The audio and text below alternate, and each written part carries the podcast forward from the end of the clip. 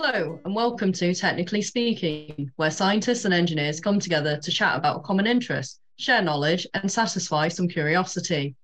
I'm Antonia, and in this episode, I'm joined by Ellie and Laura to talk about using video to tell science stories and the experience of making documentaries. To start off with, Ellie, how did you get into this? Originally, I did a master's in wildlife documentary production, and in doing so, I made three of my own, uh, not very good, but slightly better by the end, student films, um, documentaries about wildlife and about like various aspects. But I did it all myself because it was student films. I didn't have a big production team, so I did all the filming myself, all the editing myself, sound design, the whole the whole thing, as you can imagine. I did have help, but predominantly it was my film. And then from that, I went into working in television for a little while. But we're going to talk more about that in a bit. Wonderful. So, from uh, student films to doing everything by yourself to now being a piece of a large production crew for TV. Cool. Can't wait to discuss that a little bit more. So, Laura, you're you're a uh, jack of all trades in uh, science communication. uh, so tell us a little bit more about any experience you've had with documentaries. Yeah, so I'm now a freelance science communicator. I've been doing that for just over a year now. And when I was interviewing someone for a different podcast, and I got uh, talking to them afterwards after the interview, they were like, "Can we do a documentary?" And I said, "Well, yeah, anything's possible." Famous last words. yeah. I mean, what I, what I didn't have necessarily was uh, the equipment to record a documentary to a high standard. So Ellie put me in touch with someone who could put a film crew together and a producer, and we flew out to Japan to record the experiments that these scientists were doing. And I think one of the things that really interests me in documentaries is that I really like learning. I like sharing knowledge and finding out new things, which is kind of why my whole career is I've just sort of bounced around from different science disciplines which is kind of what led me into freelancing, which I really enjoy because I get to learn things from other people. That's great. So, how long have you been freelancing for? Since April 2021. Does that sound right? Yeah, just over a year is what I said. That must make sense, doesn't it? yeah, more like 18 months now. I think it was around the time I started joining in in the podcast. Yeah, so we started the podcast when I was still in my previous role in academia. You guys helped me transition really well because you gave me all this experience of how to interview people and how to start telling that science story. you guys helped me in my career, which is great. I'll take that. yeah. This podcast has been an interesting experience in translating what information I've read into a digestible format it's so interesting what Laura said about story as well. Like that's what got drilled into us doing the documentary because a lot of us were scientists. But what's important when you make a documentary is the story. That's what's going to get people to watch. So we had a little running joke that our lecturer would say, oh, don't forget about the story or make sure you're weaving in story elements. But it was just story, story, story the whole time. Like that's what you were really focusing on to tell the science and stuff to a wider audience. It's also one of those things. I remember my PhD supervisor talking about this as well. What story is your thesis telling? Which I guess is where I first started to learn it. So obviously, a thesis is like any science report that you'd write in school, but a lot bigger, where you start off with the introduction and the motivation, like why are you doing it, what are your aims, what's the background behind this? What have people done so far? And then what did you do? How did you do it? What extra knowledge does this add to the world? What could you conclude from that? And I think the story in the documentary it can be similar. Mm. But then there's also like the human aspect of it as well. Like why do you have scientists doing science and what's their passion for it? Yeah. So you can be a little bit freer with uh, the storyline that you're trying to put forward in a documentary. You don't need all the, the nitty gritty details necessarily of, well, I put my sample in here and then I did this, and then I tweaked this setting and then I found that. I just had visions of someone stood behind Laura. She played with buttons on a very complicated scientific machine in a lab. But yeah, we used to get that all the time. What are you going to see?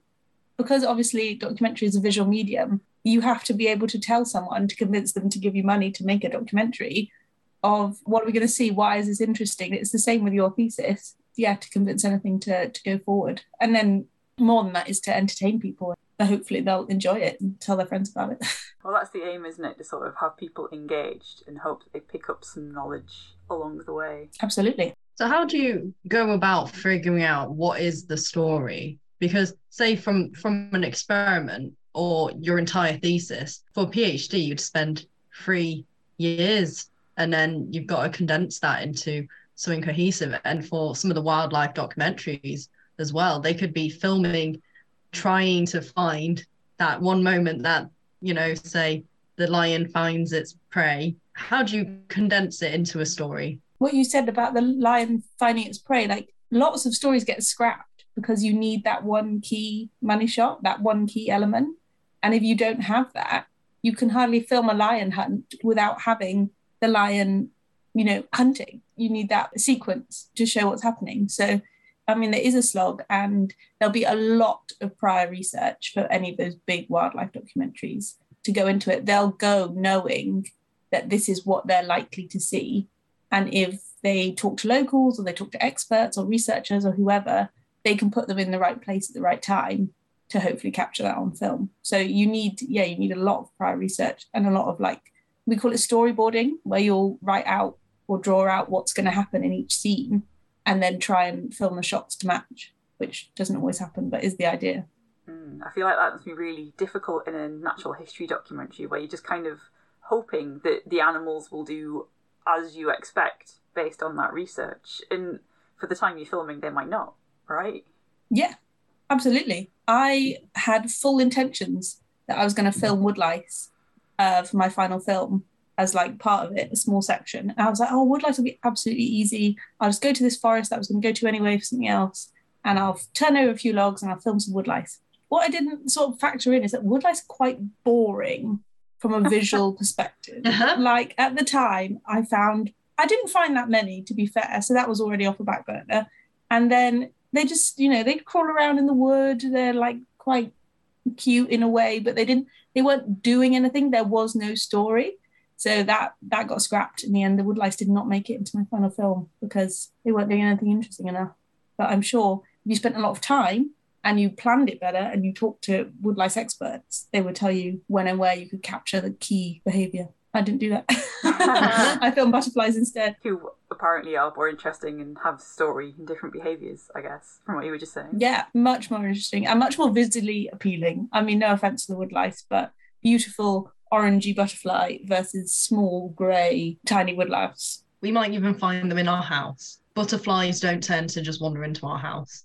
Yeah, I'm, I have historically been a big woodlouse fan, and I was like, yeah, this is my chance to show off the woodlice, and I, I fluffed it. Not to get distracted, but why woodlice? What's so wonderful about them that you would have conveyed in your documentary had you got some good footage of them? So the whole the whole idea was that my documentary was called From the Ground Up. So I started with species on the ground, of which the woodlice was supposed to be the first species, and I was going to go up through the like levels and habitats of the Yorkshire Dales until I got to the peregrine falcons at the top in the sky. That was the idea, but as with everything, the woodlice didn't work out, and the the story evolved from there to not include the woodlice, which I still feel bad about to this day. Yeah, making documentaries is not a straight line. Telling a story is not necessarily where you think it will go. If you watch any film or any you know good plot you have twists and turns Yeah, finding that drama, that's something you aim for with scientists in the lab as well. So the documentary that I was doing was following these scientists from the United States as they went to Japan to use this um, this really niche piece of equipment to find out something about their samples that way they would never know using any other method.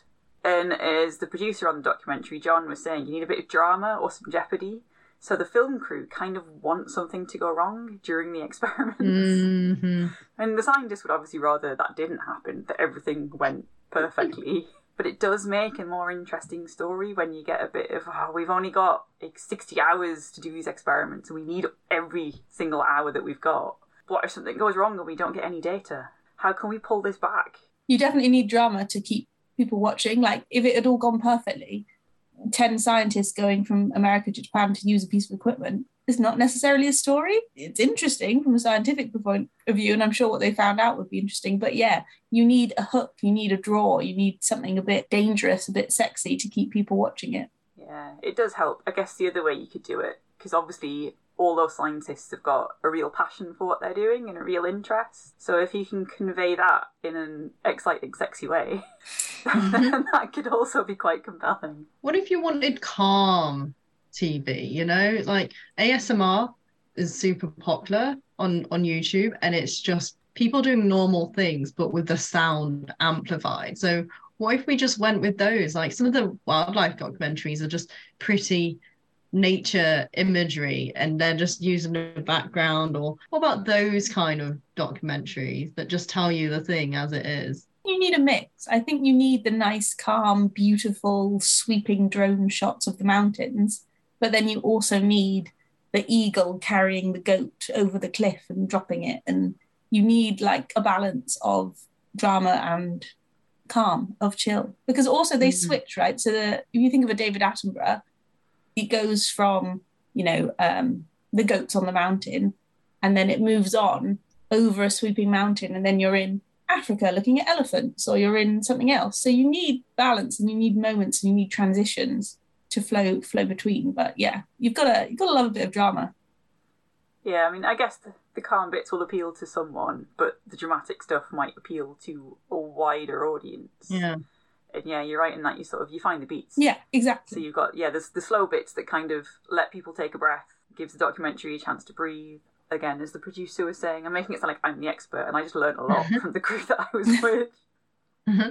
But the beats is absolutely right. So when I did Secret Life of the Zoo, we had beat sheets, general beat sheets, where we would write all the information, and it would be four beats of the story or five, depending. But like the first beat is, you know, Tommy and Timmy live in a tank. That's beat one. They're brothers. They've been together forever. And then beat two is, oh no, something's gone wrong. Beat three is, Tommy's going to die. What's going to happen? Timmy's going to be distraught. And then beat four is, oh no, they're all fine. He's had the medicine, you know, and it, it works like that. It's the beats of the story. You're absolutely right.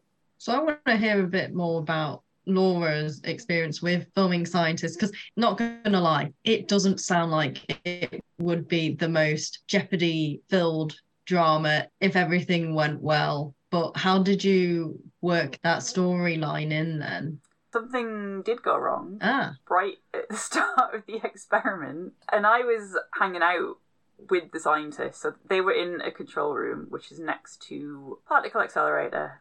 For simplicity, we'll call it the particle accelerator, because um, I like talking about those. The scientists are sitting at the control room, and I'm sort of just chilling out, seeing what's happening. I've never been there before. Wanted to see what it was like. And they're like, we, we can't deliver a sample to where the photons exit from the particle accelerator and should scatter through our sample. We can't get any data in that case. We need to fix this so I'm messaging the film crew. It's about midnight, by the way, saying things are going wrong. Come, come film. um, and then there had to be sort of, you know, a calming down overnight because no other staff are around to help out necessarily. What's going to happen? And then, is it fixed? How how's it being fixed? Does that mean we can proceed with this experiment? So do we have to change something? So the jeopardy was there from the start. Mm. Uh, and it was also COVID times. There's a chance that someone could have caught COVID on the journey out. So that could have been a drama point as well. But you never really know until you get out there and you're filming it. You can storyboard it all you want and you can hope that certain things will happen. But then when you get there, I guess there's a balance between telling it honestly and then if nothing dramatic has happened, maybe creating that drama somehow. Which I, I'm not too sure how we would have done it if something hadn't actually gone wrong. But there you go. Maybe in a future documentary that will happen and I could report back. I look forward to watching that. It's like you said when we did um, different episodes. I was filming an episode about a chameleon. It was going quite well, and you know, ticking along. And then the zookeeper said to me, oh, by the way, I'm going to put these lizards in the bottom of the chameleon. I mean, huge enclosure. Um, but don't worry about it. All they're going to do is run around the bottom. They won't interfere with anything. You know, they're quite quiet species. They'll probably just hide. So I was like, fine, yeah, whatever. Obviously, that's what you've got to do. And of course, these blooming quiet ground dwelling lizards decided that they wanted to crawl up the trees, leap off the branches, you know, get in the way of the chameleon in just about every single sense of the word. and my boss is going, Why didn't you film the, the lizards going in? You could have had the first reaction, you could have had a, you know, face off. And I was like, Because they told me that they weren't going to be in the trees. They told me they were going to do nothing. So you can plan all you like, but you never know what the blooming lizards are going to do on day three. Film everything is my decision film everything and then discard the bits that aren't interesting which is easy to say when you've got a film crew and you don't have budget responsibility because we were at the zoo for so long we had people on site the whole time but with laura's it's very different you need to figure out how to sift through that footage afterwards. I know the film crew said they recorded 25 hours of footage for, I said 60 hours of experiment. Right. But there was also a lot of stuff like uh, people eating dinner or doing their laundry or going for a bike ride or something to chill out or shots of people not necessarily doing science but talking about science. And again there was beauty shots the sort of the b-roll that has like sunsets in it and some of the wildlife that was on site and that sort of thing. How long was your documentary in the end? We're aiming for 10 minutes. So we want something quite short and snappy that will hold people's attention so yeah, 25 hours of footage for a 10 minute documentary. Yeah, that's a lot of content to get through.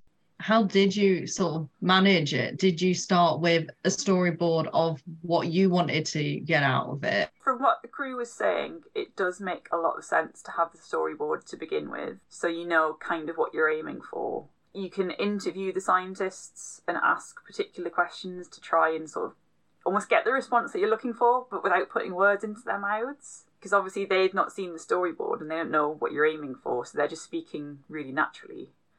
And then it is a case of, well, how does what they said fit into the storyline? Do we need to tweak it somehow? There's also the challenge of representing the science accurately, but still making it understandable to a wider audience. Because what these guys are doing is incredibly niche, and I could easily spend 10 minutes just trying to explain in detail what they were doing. But that's not the the purpose of this documentary. The brief we were given was to make one of the scientists' grandparents understand or have awareness of what they were doing without rolling their eyes. Because some people just aren't that interested in science.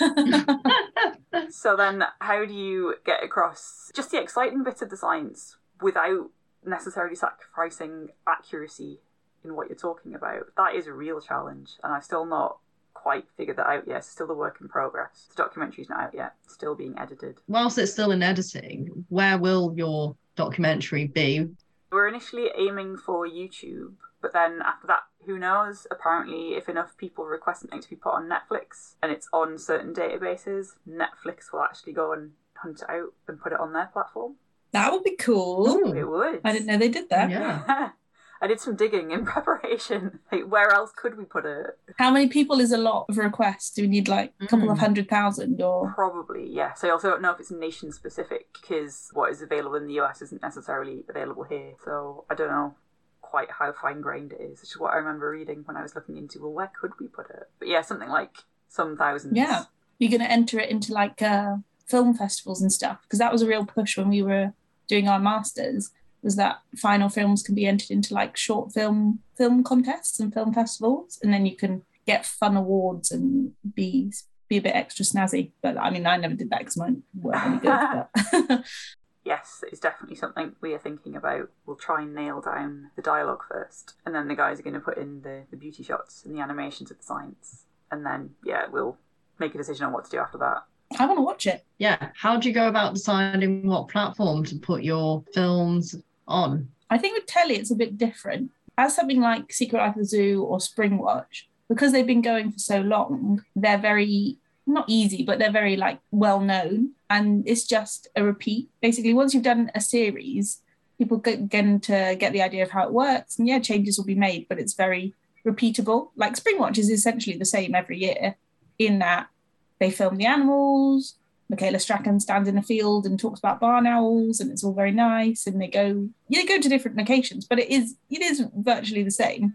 Whereas uh, something like Laura's is much more, you know, it's a one-off necessarily. It's a niche product. It's for a different audience as well, Like Springwatch is on BBC prime time, probably has a few million people watch it every night. But also now in the digital age as well, like we didn't have Netflix and stuff when Springwatch was first thought up 14, 15, 16 years ago.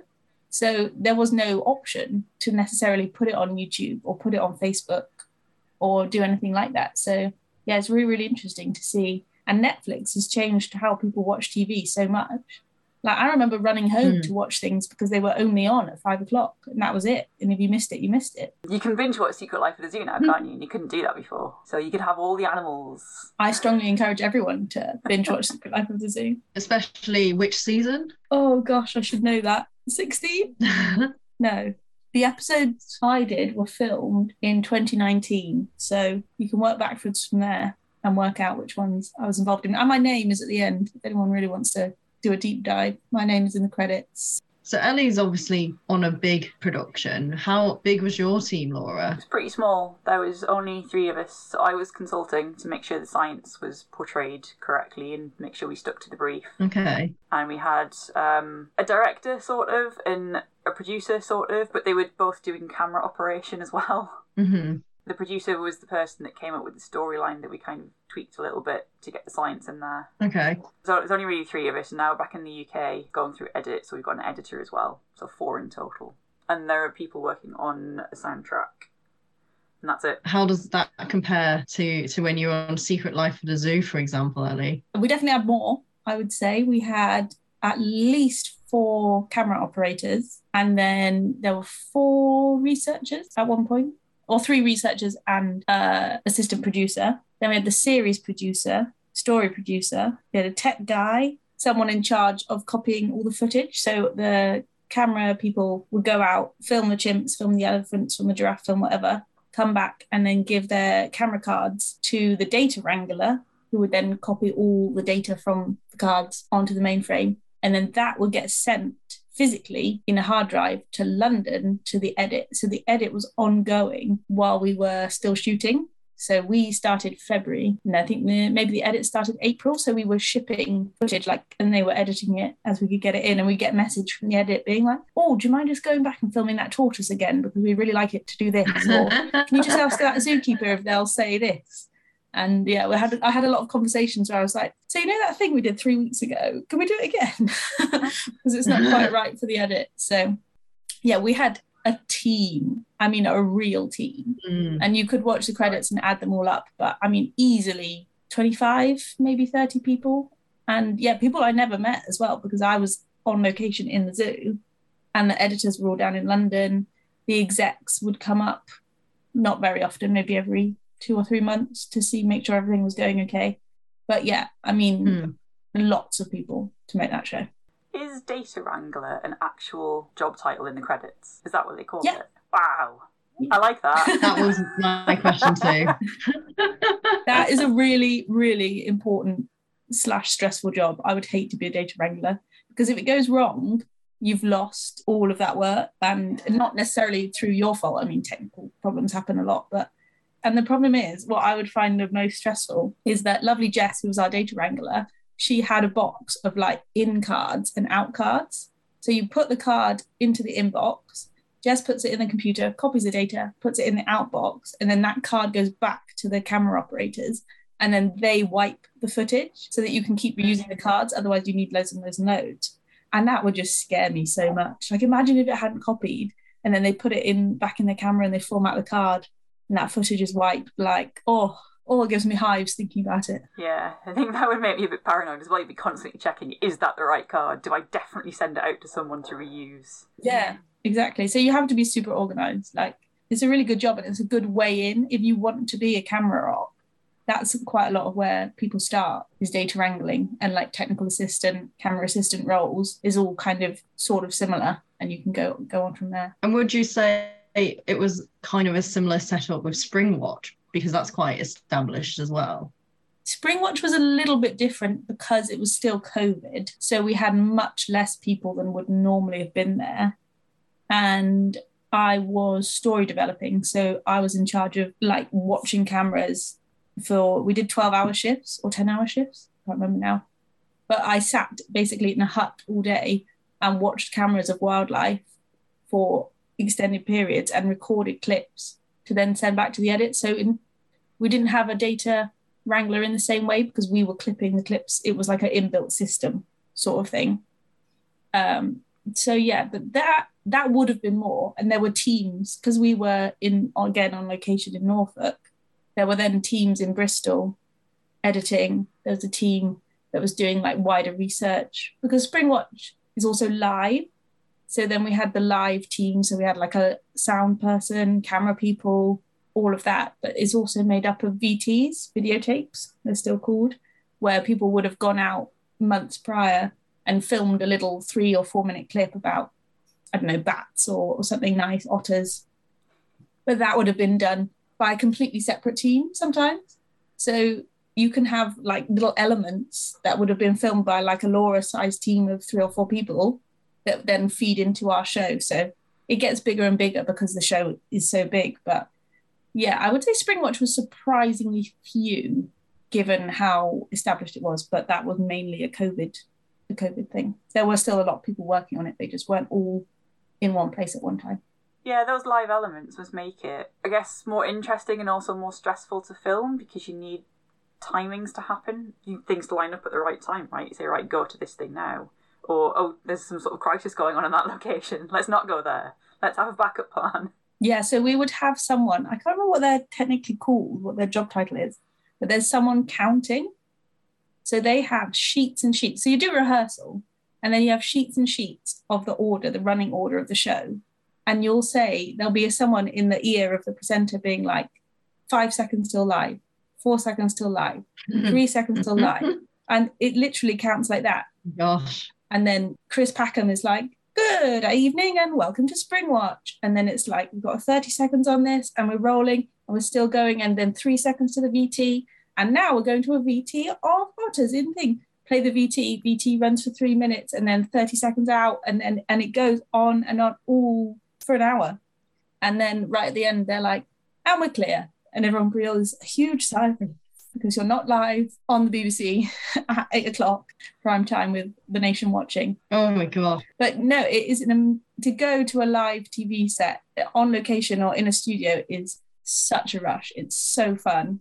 And when I did um, Steph's, which is a studio live studio show, which is still on Steph's Packed Lunch, uh, Channel Four, the amount of things that you can do in a three minute ad break is incredible. Like the team are so good, and you can clear whole sets, and you can bring in, you know, Farmer John and his ten alpacas, or you know, an entire team of dancers, or anything, because people are so on it, and they're so all about the timings. And you only have three minutes to get everyone on before you're back live on air. So yeah, it's really fun.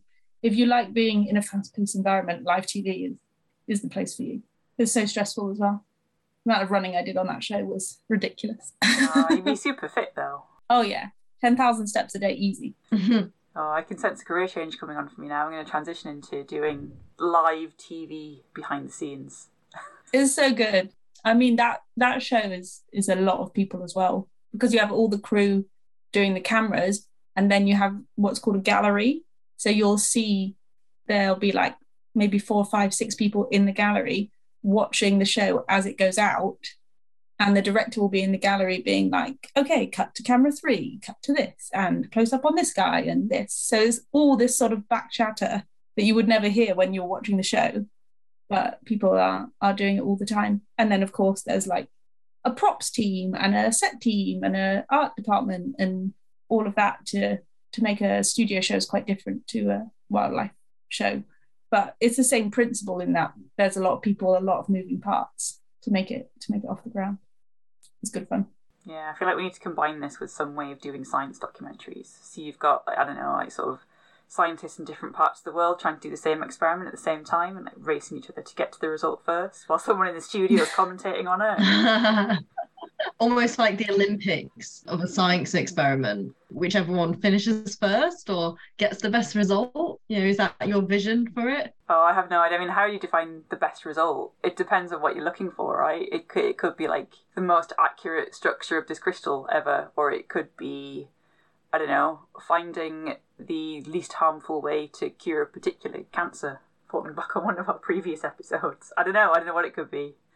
It's a work in progress. But it also has to be something you could do live. Live is stressful. I recommend no one does anything live. if I had my way, we'd all pre-record everything. oh, it'd be more interesting though. You'd get some genuine reactions of scientists just getting really fed up with something and throwing tools across the room, or getting really excited when something does work and jumping up and down, which you couldn't really see in our documentary because we were all wearing face masks because of COVID. So the producers like, guys, next time you get some um, some results on the screen, can you all just like wave your arms around or something? yeah, telling people that aren't um, actors or aren't tele presenters to be animated on camera is difficult to like get people to genuinely react like when we, we had it a little bit at the zoo because they are zookeepers, like that is their job. They're not actors, they're not television professionals. So yeah, to get genuine reactions is difficult. And to get someone to repeat something in the same animated manner is sometimes extremely hard. They were all lovely and very, very good to work with. What would you say is the is the way in to if that is something that people are interested in in, in storytelling with a visual or video medium? I think if you want to work in telly, then there's lots of ways in, but most people would start as a runner, and that involves basically emailing. Running.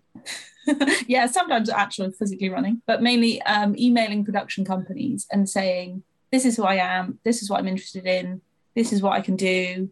I really loved that show you made about Japanese scientists. I'd love to work on something like that. Have you got any availability for a runner in London? And that's how lots of people get jobs is emailing talent managers and producers at those companies and being like please hire me. And here's my cv and i can drive. And i'm you know i've got a master's in this or i've got a degree in that. Or i just really am passionate about cars or engineering or anything. Most people would start as a runner. Mm-hmm. you can also do a degree in any subject really and then go into telly that way and say I love art or I love history and I want to be involved in that sort of a show. But Laura's ones is much more niche. I wouldn't necessarily know how you got to that point. Hmm. Sometimes I'm not entirely sure. I think it was more just having a passion of science communication and talking to other people about their work. Because when I was asked, like, could we do a documentary about this research, they said it was because I was interested and I was keen that they asked me about it. Hmm. I mean, that came about because I interviewed them for someone else's podcast, and then I wrote a blog about their work, and then I just kept talking to them, not pestering them, just kind of having this conversation. Like, what is what is what I've written? Is that right? Could we phrase that any better, or can I do another one about a different aspect of your work?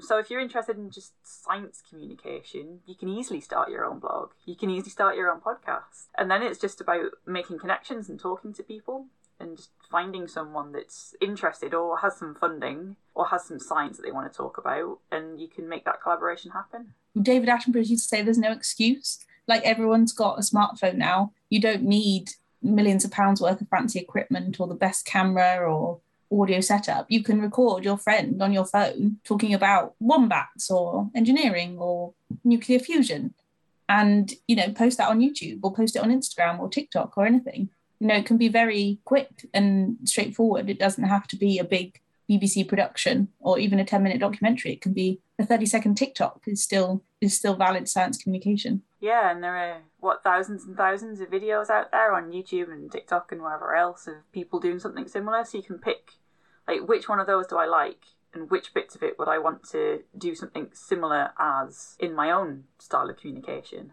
Yeah. Like so if you look at what they do, how do they introduce it? how do they talk about their results or whatever it is? How do they conclude it? Do they have introductory music? Do they have outtakes at the end? Something that's become quite a trend is life hacks or science hacks, or they seem to be based on science and then they're wrong. What do you think is the sort of role as well of like being truthful versus entertainment or monetization? I think you have to think about what you're trying to do are you trying to tell someone three facts about wombats, let's say? In which case, you need to make sure that those facts are right. But also, if it's just you on TikTok messing around, no one's going to hold you accountable necessarily. You might get some comments saying, oh, wombats don't have six legs. What are you on about? But nothing necessarily bad is going to happen apart from some comments about what you're saying. But if you're doing it on a huge scale, like the BBC or Laura's um, documentary, you want to make that right because it's your credibility, it's your reputation or the reputation of the company that's on the line. So, yeah, obviously, companies have a sort of desire to protect themselves. But if you're showing something to millions of people, chances are at least one of those people is going to be like, that's not right. And then that's where you get sort of complaints and all of that sort of thing. But yeah, there is a lot of misinformation out there. There's a lot of fake science, is not really the right word, but you know what I mean, in that you can say anything online and it's up to you what you believe. Yeah, and I would say anything you see, hear, or read on the internet, you should question does that seem correct? How can I fact check that? So if you watch one TikTok video talking about wombats, then you look up what do wombats do, and none of those facts that were mentioned on TikTok are in there, then you know chances are that person was just doing some sort of entertaining video that wasn't necessarily factually correct, and they'll just kind of lose credibility. So just I, personally, I wouldn't pay attention to them because they're peddling untruths. And you can fact check stuff pretty easily. I mean, the internet is a pretty incredible resource in that you can Google, you know, typical behaviors of a wombat and get loads of response. And if three or more are saying a similar thing, then you've got a pretty good idea of what's actually likely to be happening and what's not. Yeah. Or if you know a wombat expert or can find a wombat expert at a university or a zoo or elsewhere, that always helps. I really hope there are wombat experts out there just waiting to be asked, just hoping to to stop the spread of wombat disinformation. Yeah, because anyone, if they love their research and they love their wombats, they'll want to talk about their wombats. Absolutely.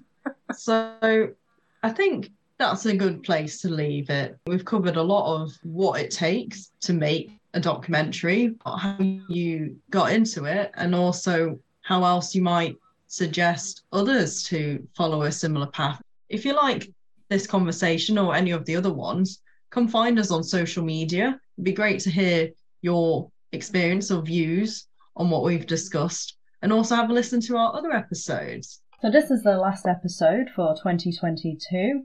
Really happy to end the year on the note that we've reached 5,000 downloads. Woohoo! Thank you all for sharing it with your friends, family, students, teachers, and uh, we'll hope to have a great 2023. We've got lots planned, and I hope you have a good rest of your year. Thank you. Bye. Bye. The views expressed in this podcast belong entirely to the person that said them. They do not represent any industry or organisation. If you enjoyed listening to these views, it would really help us out if you could rate us, leave a review, and tell a friend. This podcast was sponsored by no one, but if you're interested in funding us to continue to have frank discussions about science and engineering, please get in touch.